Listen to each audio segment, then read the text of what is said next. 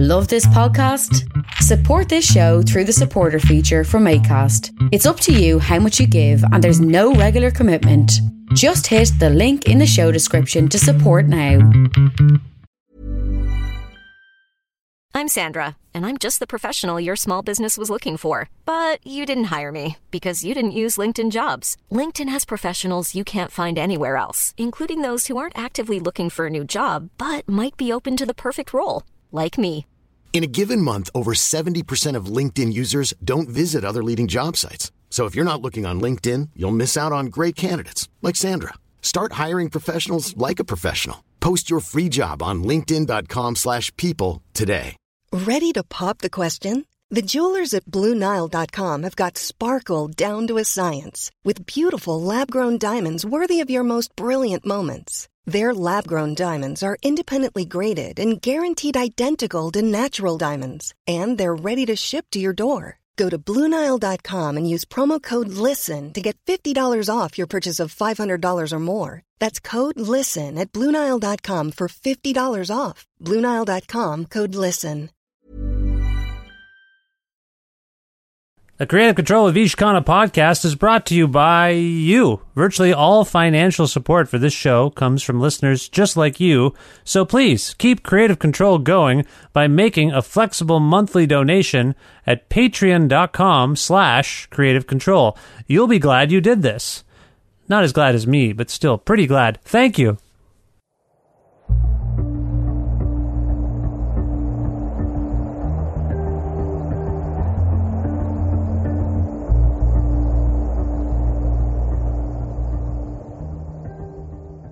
Iggy Pop is an iconic musician and actor who originally hails from the great city of Detroit, Michigan. Regarded by many as a prototypical punk for his work in the Stooges and beyond, who is easily the greatest and most emulated frontman in the history of hard rock and roll, Iggy has been particularly prolific in recent years. He oversees his own BBC Music 6 radio show. He was the primary subject of Jim Jarmusch's revealing 2016 Stooges documentary, Gimme Danger. He toured extensively behind his 2016 album, Post Pop Depression. He executive produced and appeared in the excellent 2019 four part documentary miniseries, Punk. And he also appeared as a zombie in Jim Jarmusch's 2019 film, The Dead Don't Die. Now, 2019 isn't over yet. Iggy Pop released a beautiful new, decidedly not rock album called Free on September 6th, and on October 1st, Penguin Random House will release his new book, Till Wrong Feels Right. I had the extreme and great fortune of spending 30 minutes on the phone with Iggy to discuss many of the things I just mentioned. We also talked about his collaborations with Leron Thomas and Noveller on this new album, Free. We talked about whether he, James Osterberg, feels free being Iggy Pop. We talked about his future plans and more. A part of the E1 Podcast Network, with the support of listeners like you who subscribe to this podcast and spread the word about it, and make flexible monthly donations to patreon.com slash creative control, plus in-kind support from CFRU 93.3 FM, Pizza Trocadero, The Bookshelf, and Planet Bean Coffee in Guelph, and Granddad's Donuts in Hamilton. This is the 496th episode of Kreative Kontrol, somehow featuring one of my all-time heroes in life, Iggy Pop, with your host, me, Vish Khanna.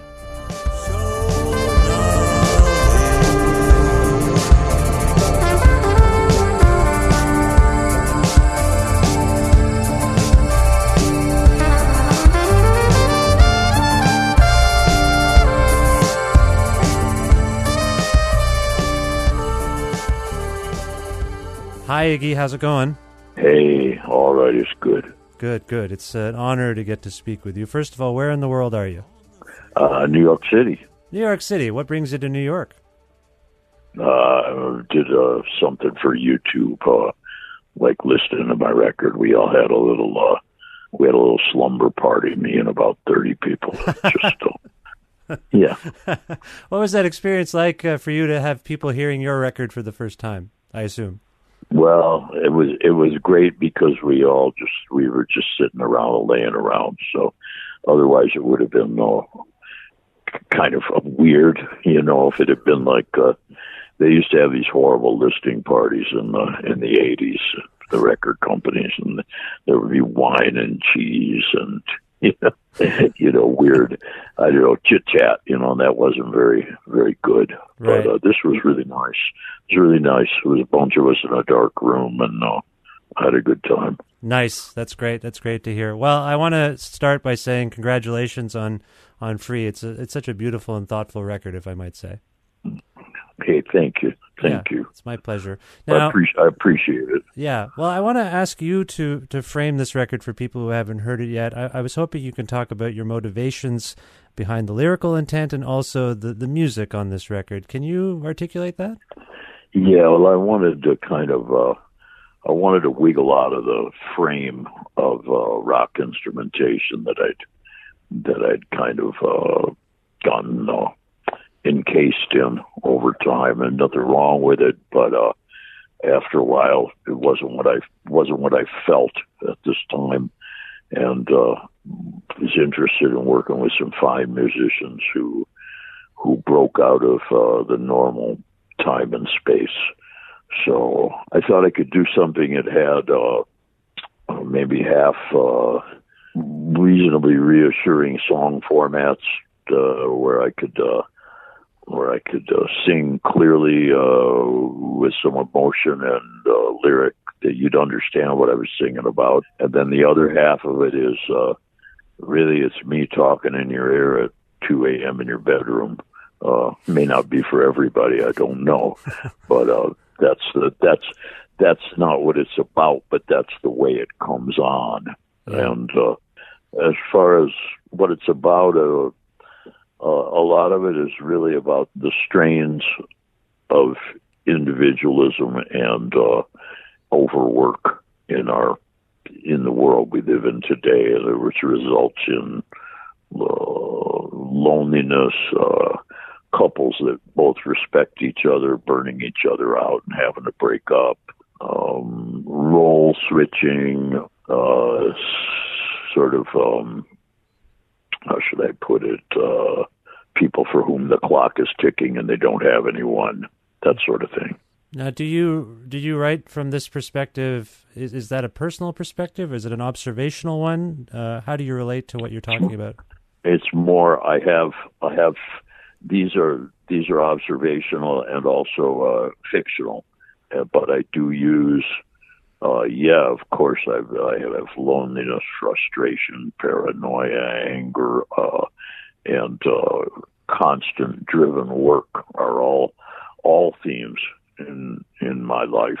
Uh for a long time there was a lot of insecurity not not financial uh, a financial insecurity not the type that most people experience where they're thinking about the rent uh next month but the kind that uh you experience when you're when you're working in an industrial art that needs financing and uh you're not always sure you're going to be able to get it and you know the corporate world wants more faster uh, finding my I don't have those problems anymore. My my size increased, so I'm okay for that. Yeah, yeah, So let's, yeah. I don't. that's the best way I could put it, dude. it's, it's it's well put. I want to ask about these uh, these collaborators of yours on this record in terms of the music. Um, I know you you've been doing a BBC show for some time, and I know you've articulated that that really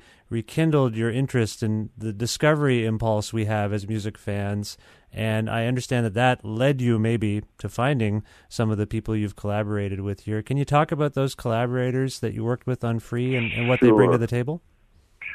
Sure. Well, Ben Ratliff, who was a jazz critic at the New York Times for quite a few years, sent me a piece of music by Leron Thomas.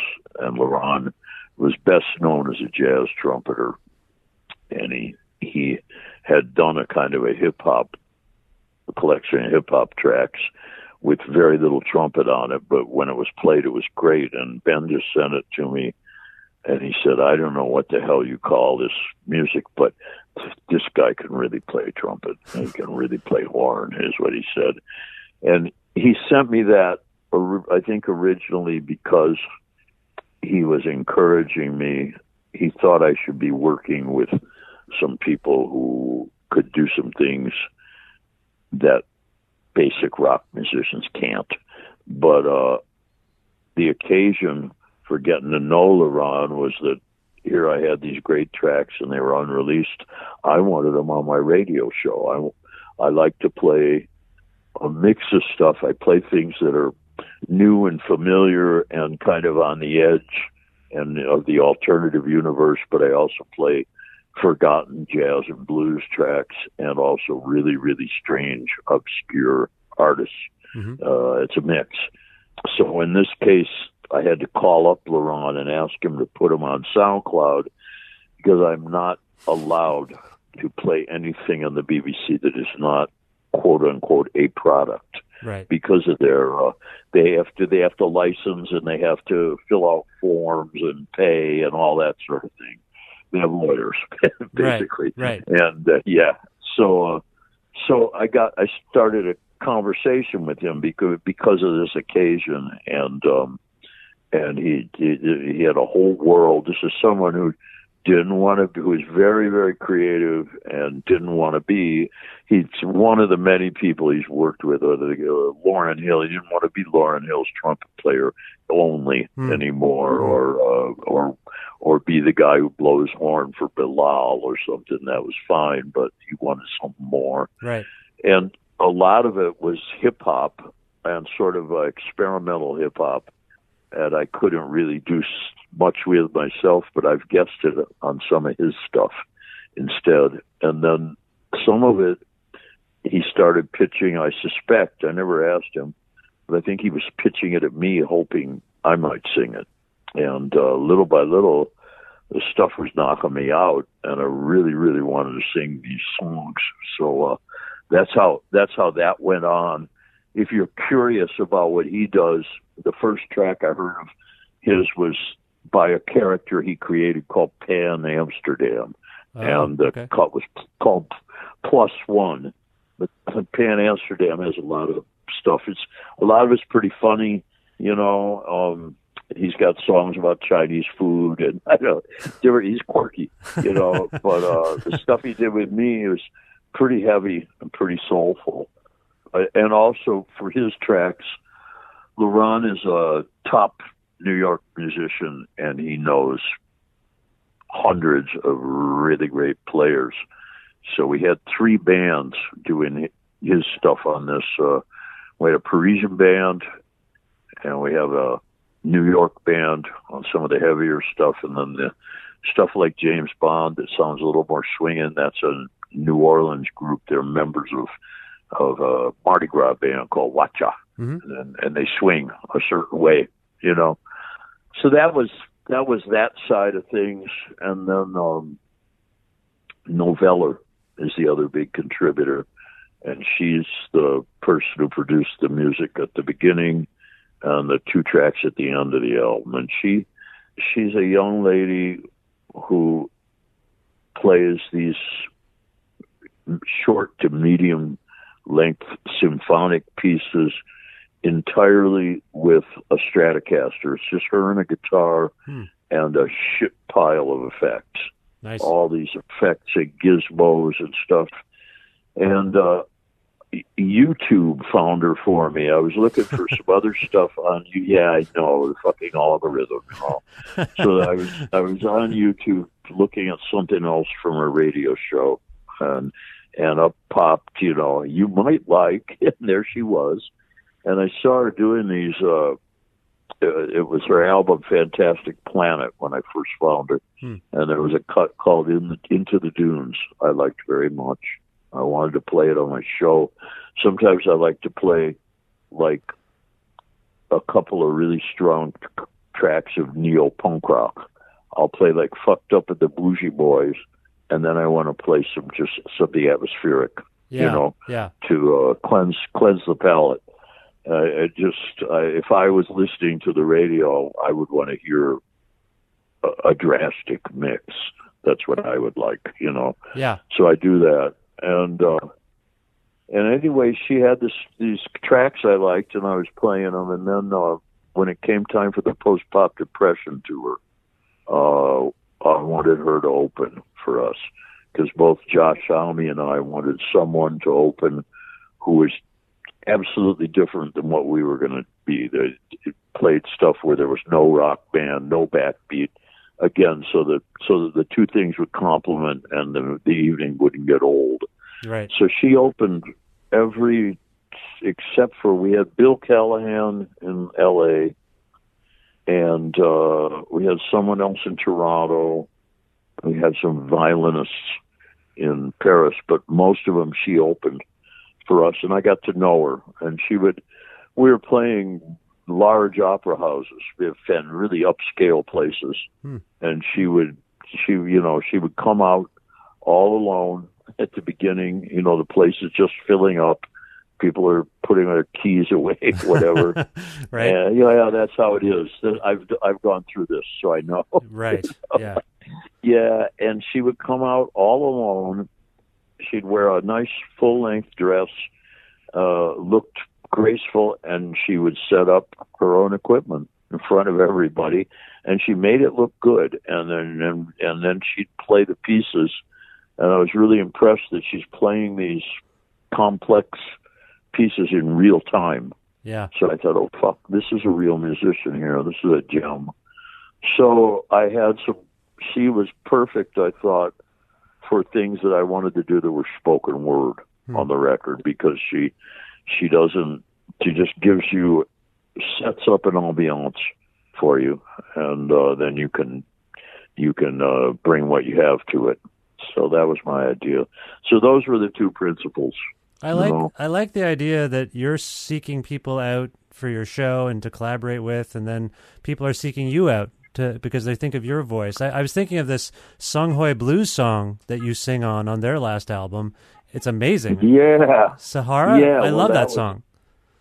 You know, that came about because I was playing them. On my, I get a lot of this now. That's great. this, hey, you're you're playing us on your show, so will you sing with? us? I mean, I get a lot of it, dude. You know, so It's great. uh, yeah, Yeah. yeah, yeah. It's a great thing. You know, it really is, Yeah. and I get a lot of practice that way. You know. Uh, on Free, you've written these really beautiful liner notes, and I want to ask you about them uh, because you say that you mentioned the post pop depression tour, and you mentioned here that that it it left you feeling drained. It, your quote is, "I felt like I wanted to put on shades, turn my back, and walk away. I wanted to be free." And I want to ask you about th- this. Actually, brought me back to a lyric on post pop depression on the song "American Valhalla." You at the end of that song, you sing and you repeat it twice. It's very stark. I've nothing but my name. I feel like you have this objective, observational perspective on being Iggy Pop. Like Iggy Pop is almost separate from you. Is that difficult to navigate? Is that true? I'd say that's that's fair enough. Yeah, although although I can be him because I have to be. I'm I'm called upon to be him, and also tempted to be him more and more every day. Hmm. You know, they get more and more goodies by him, and that you know that's he gets better treatment than I would otherwise. Right. So but it's al- it's also yeah, it's something yeah, of a burden know, as well. it- it's seductive, you know. So the so, but I no, he is not. He is not me. It's you're you're talking to us. I feel like I feel like so it's not when you talk about wanting to turn your back on something, it's not Iggy Pop per se, is it? No, and there was also in in the lyric in American Valhalla, I've nothing but my name. There, what happens there is, I didn't mean that to be about me. It was a character who I saw hmm. as a returning soldier coming home, and he's and he's not rich, and he's not he's not hooked up with someone, and he's not sane, and but but he has a good name because he was the one that went out and fought. He was in and so he but but what happens in these uh, situations again and again as i realized later what i really wanted to do was talk about myself and it of course it applied to me but i i didn't realize it the way i got there was by putting on this character. Right. You know, Yeah. um, as far as the, I, it wasn't just the. You know, I mentioned I actually used the word tours because following PPD, I immediately that tour was grueling Mhm. because I was dealing with band. My band members were all in their early forties, and I was doing an uh, a young guys tour schedule, which is what I used to do in my early forties. You're you're playing five nights a week Right. and moving by night, and that's and I don't do that for myself anymore. I play twice a week if I or once a week if I feel like it, you know. And uh, but for for them, I did to make that work. I did that, and then I had to immediately go out and play my own tour with my own band, not to, so as not to let that die Right. and also to avoid avoid going into orbit around these more commercially um, the the the drummer and most of the guys in the PPD band everything everybody but Matt Sweeney had larger career numbers than I do Mhm. so I didn't want to get orbital with those dudes. You know, I had to come come in, do my part, hold up my end, have a ball, and then get the fuck out. You know, Right. Okay. so so the whole process as a whole just left me kind of, you know, and it was just there was this feeling. I can't make any more of these records. I can't do and deal with any more of the, you know, being. I'm tired of being Grammy nominated. I know that that sounds really fucking spoiled, right? But I am. I'm sick of it. You know, Right. Yeah, just give me one or leave me alone. All right, you know. So I've, I've had a couple of those now, and uh, and I was feeling that way, but this the the music I did on this sort of appeared to me as a gift. It was just a way originally just to have fun with my music again, and then little by little I started to get, as you do, you you get you, you become proud of it, you become pers- protective of. Hey there, it's Michelle Norris. I'm host of a podcast called Your Mama's Kitchen. When I travel, I'm usually looking for a way to find a taste of home when I'm not at home. And one of the things I love to do when I am at home is entertain. And Airbnb allows me to do that. When I was in California recently, I rented a house that had a great kitchen. And when we were sitting around the table, we're all thinking, we're in someone else's house. Someone could be in all of our homes as well. If you have a home, but you're not always at home, you have an Airbnb. Your home might be worth more than you think. Find out how much at airbnb.com/slash host. Hey, it's Ryan Reynolds, and I'm here with Keith, co star of my upcoming film, If, only in theaters, May 17th. Do you want to tell people the big news?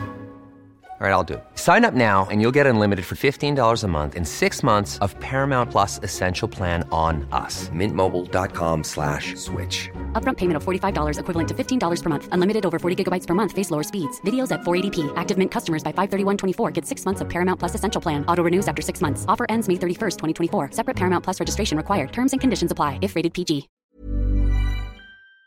it, and you want to put it out. You know, Well, I, I sense this reflective and self awareness period of your life uh, unfolding before us in some ways. I was watching this remarkable punk series that you executive produced, and and that remind that also reminded me of uh, "Gimme Danger," the the movie you made with Jim Jarmusch about the the Stooges, and you have a memoir coming out this fall. All of this reflecting going on. How is that impacting you on a daily basis? Like I know it can be heartening, it can be revealing. I know that it can probably also be a bit weird to be thinking about your whole life in, in so many different ways. Uh, how is that impacting So- you? though it's it's very difficult right now. The weirdest part is I, I'm I'm talking to people, including you, a lot right now about myself, Right. and, uh, because I because I'm uh, supporting the recording, and uh, I had I hadn't imagined I'd do that when I first made the recording. I thought, oh, it's just a little recording, and I can just put it out, you know. Yeah. And then what happened was I, I self-financed the recording, and then uh, I was asked, told my manager, "Well, you can you can see if somebody wants to license it, give me, you know, give me uh, uh, what a little more than what I spent on it to to mm-hmm. put it out, and license it, so they can. And uh, once I made that decision, then all of a sudden I had record companies. And then I also noticed that one of the songs was catchy, so I felt like I owed it to myself, the song, the record companies, Leron and Sarah Noveller, all of it to go out and support the son of a bitch. Right, right. so here, yeah, so here we are at a talking to I'm talking to we we are talking to you about him, you know? and, and you and you have a perfect right to ask us anything about him that you want to.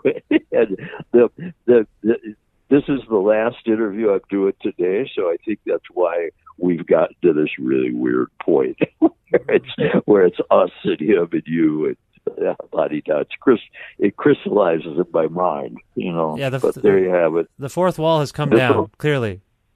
I'm yeah. I'm going to try to get through this. It's it's supposed to all end and calm down about a week before Halloween. So thank God. So this is that'll the, be yeah this this speaks what you're saying kind of speaks to this whole freedom dynamic that you're describing on this record on some level i feel like. I, do you do you feel free right now iggy? Is that is that too general a question? When you when you're reflecting upon your life thinking about your legacy a little bit as you're you're having to do and answer these questions about this record are you feeling free?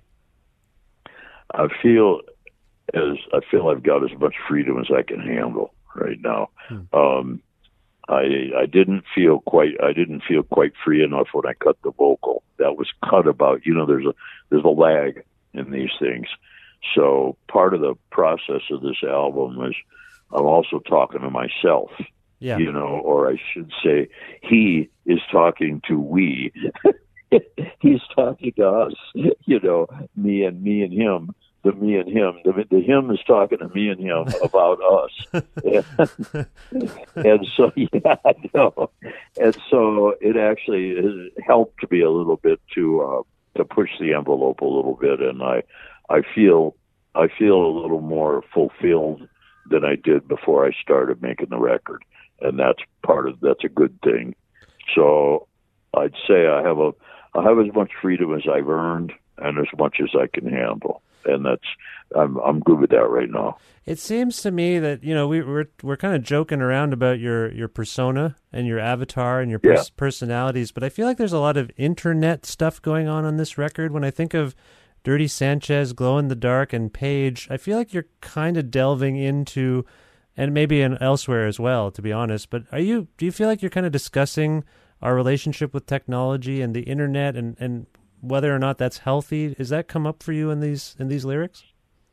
Well, I try to I try to build some reserve in the uh, the lyric on "Glow in the Dark," "Dirty Sanchez," and "Page" were all written by Leron, the trumpet player, and he probably spends more time, like everybody else does in that world, than I do. I see. I limit. I'm I'm literate in those worlds, and I limit my exposure. Uh, five days a week for six hours a day. My only telephone's a flip phone, but uh, I do have I have a, an assistant who spends a lot of time with me.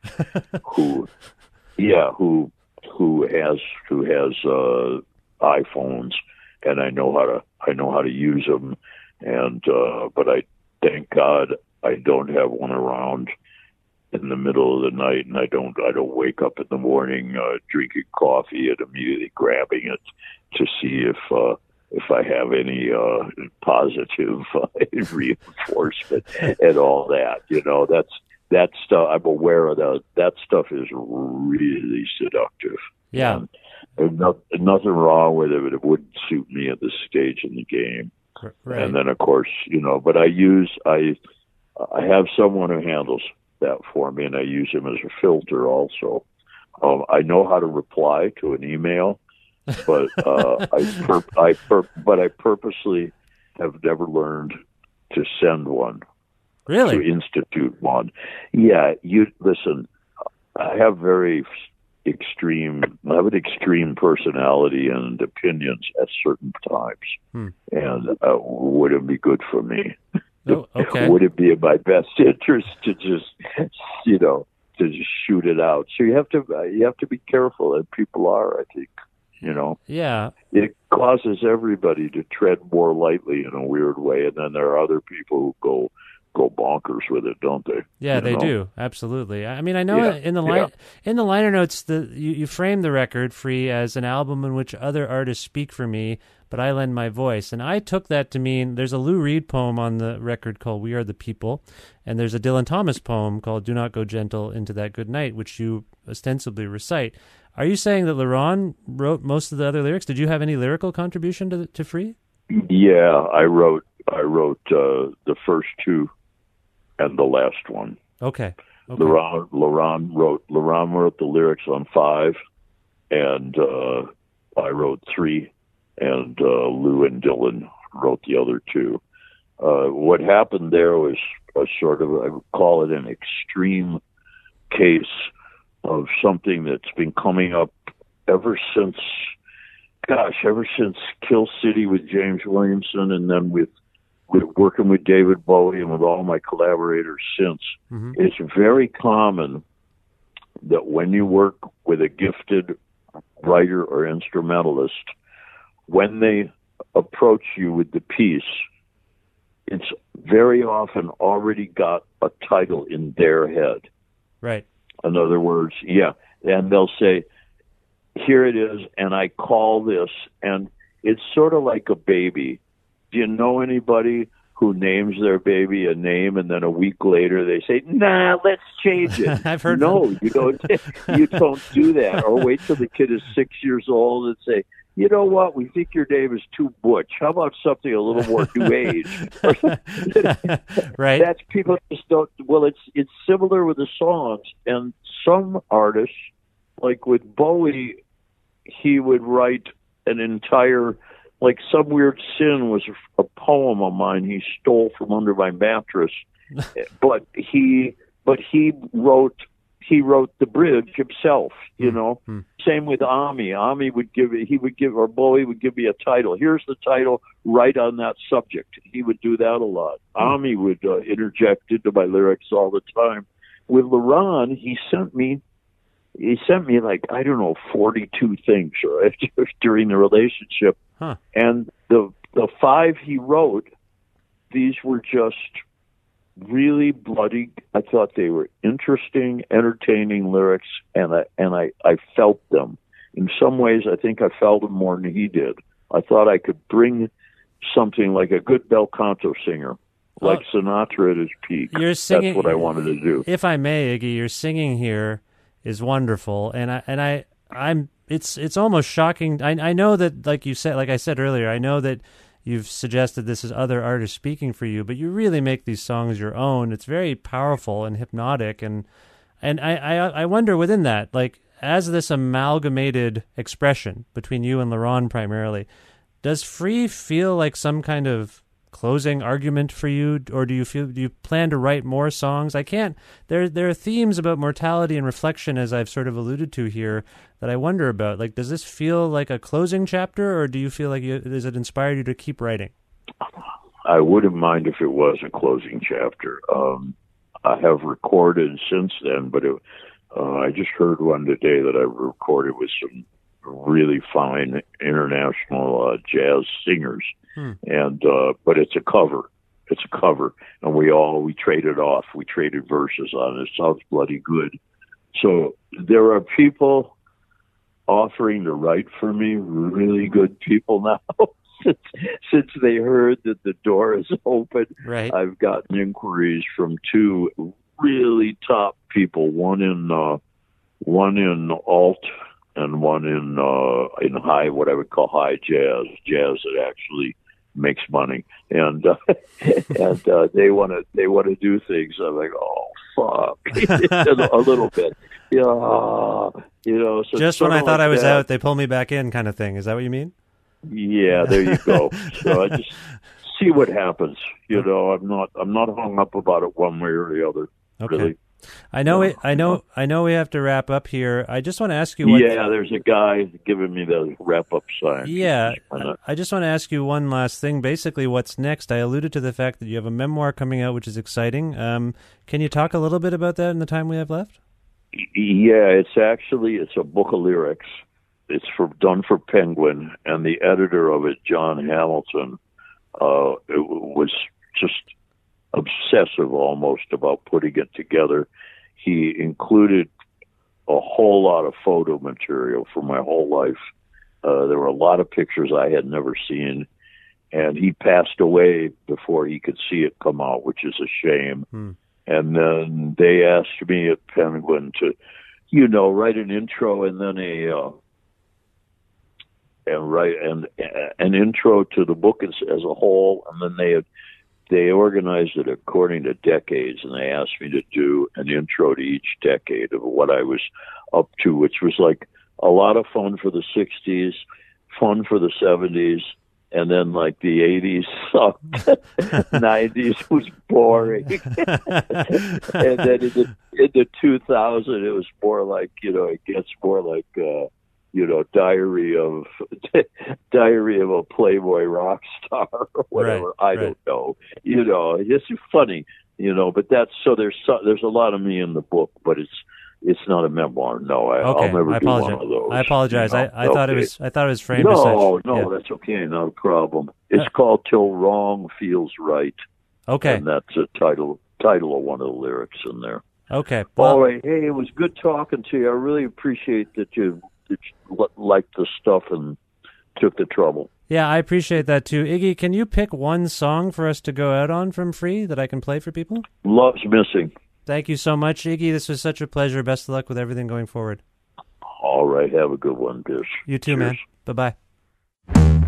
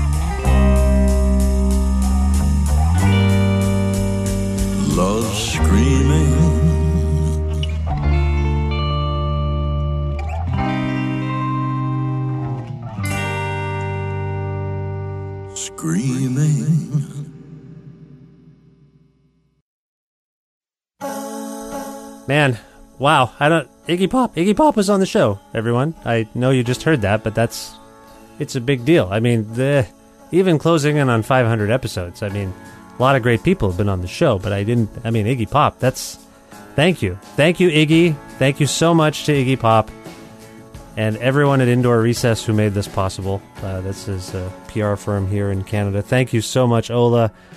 Iggy Pop was on the show. Unbelievable. That was the 496th episode of Kreative Kontrol, which is part of the E1 podcast network and is available on all iOS and Android platforms and also on YouTube, Spotify, and Audio Boom as well. If you can't find an episode that you're looking for on any of those things, or if you want to learn more about me and sign up for my regularly scheduled newsletter, please visit my website, vishkhanna.com. I'm still a little rattled. I don't normally emote about the guest, even if I'm very excited. I I'm a, uh, Iggy Pop was on the. Uh, uh, I'll let this go.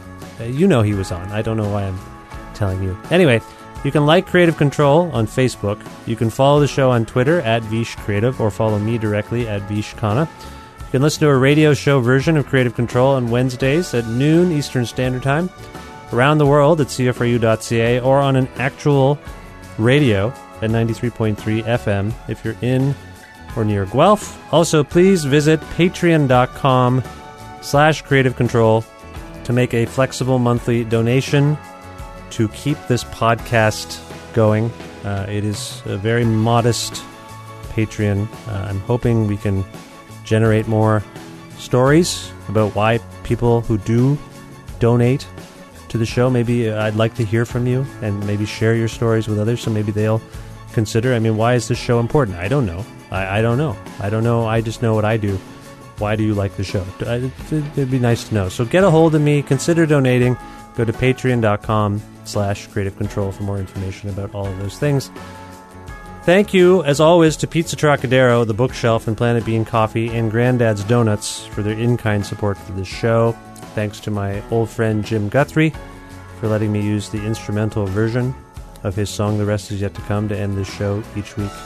Having Iggy Pop on the show actually puts me in mind of when I used to road manage uh, Jim's band, Royal City. Their leader, Aaron Riches, loved Iggy Pop, loved the MC5, and would frequently do a cover of Success by Iggy Pop. And it, I, I kind of connect those things in some way. It's meaningful to me that Iggy Have I mentioned how meaningful it is that Iggy Pop was on the show? Uh, I'll stop.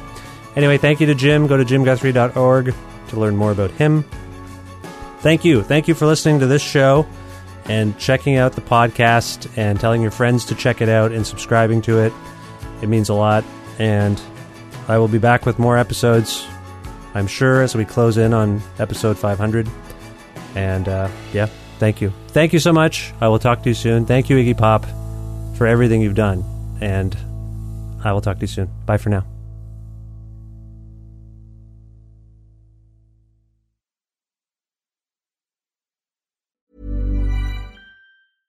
Hey, it's Paige DeSorbo from Giggly Squad. High quality fashion without the price tag. Say hello to Quince. I'm snagging high-end essentials like cozy cashmere sweaters, sleek leather jackets, fine jewelry, and so much more. With Quince being 50 to 80% less than similar brands. And they partner with factories that prioritize safe, ethical, and responsible manufacturing. I love that. Luxury quality within reach. Go to quince.com slash style to get free shipping and 365 day returns on your next order. Quince.com slash style. Imagine the softest sheets you've ever felt. Now imagine them getting even softer over time. That's what you'll feel with Boll and Branch's organic cotton sheets. In a recent customer survey, 96% replied that Bowl and Branch sheets get softer with every wash. Start getting your best night's sleep in these sheets that get softer and softer for years to come. Try their sheets with a 30-night guarantee. Plus, get 15% off your first order at bollandbranch.com. Code BUTTERY. Exclusions apply. See site for details.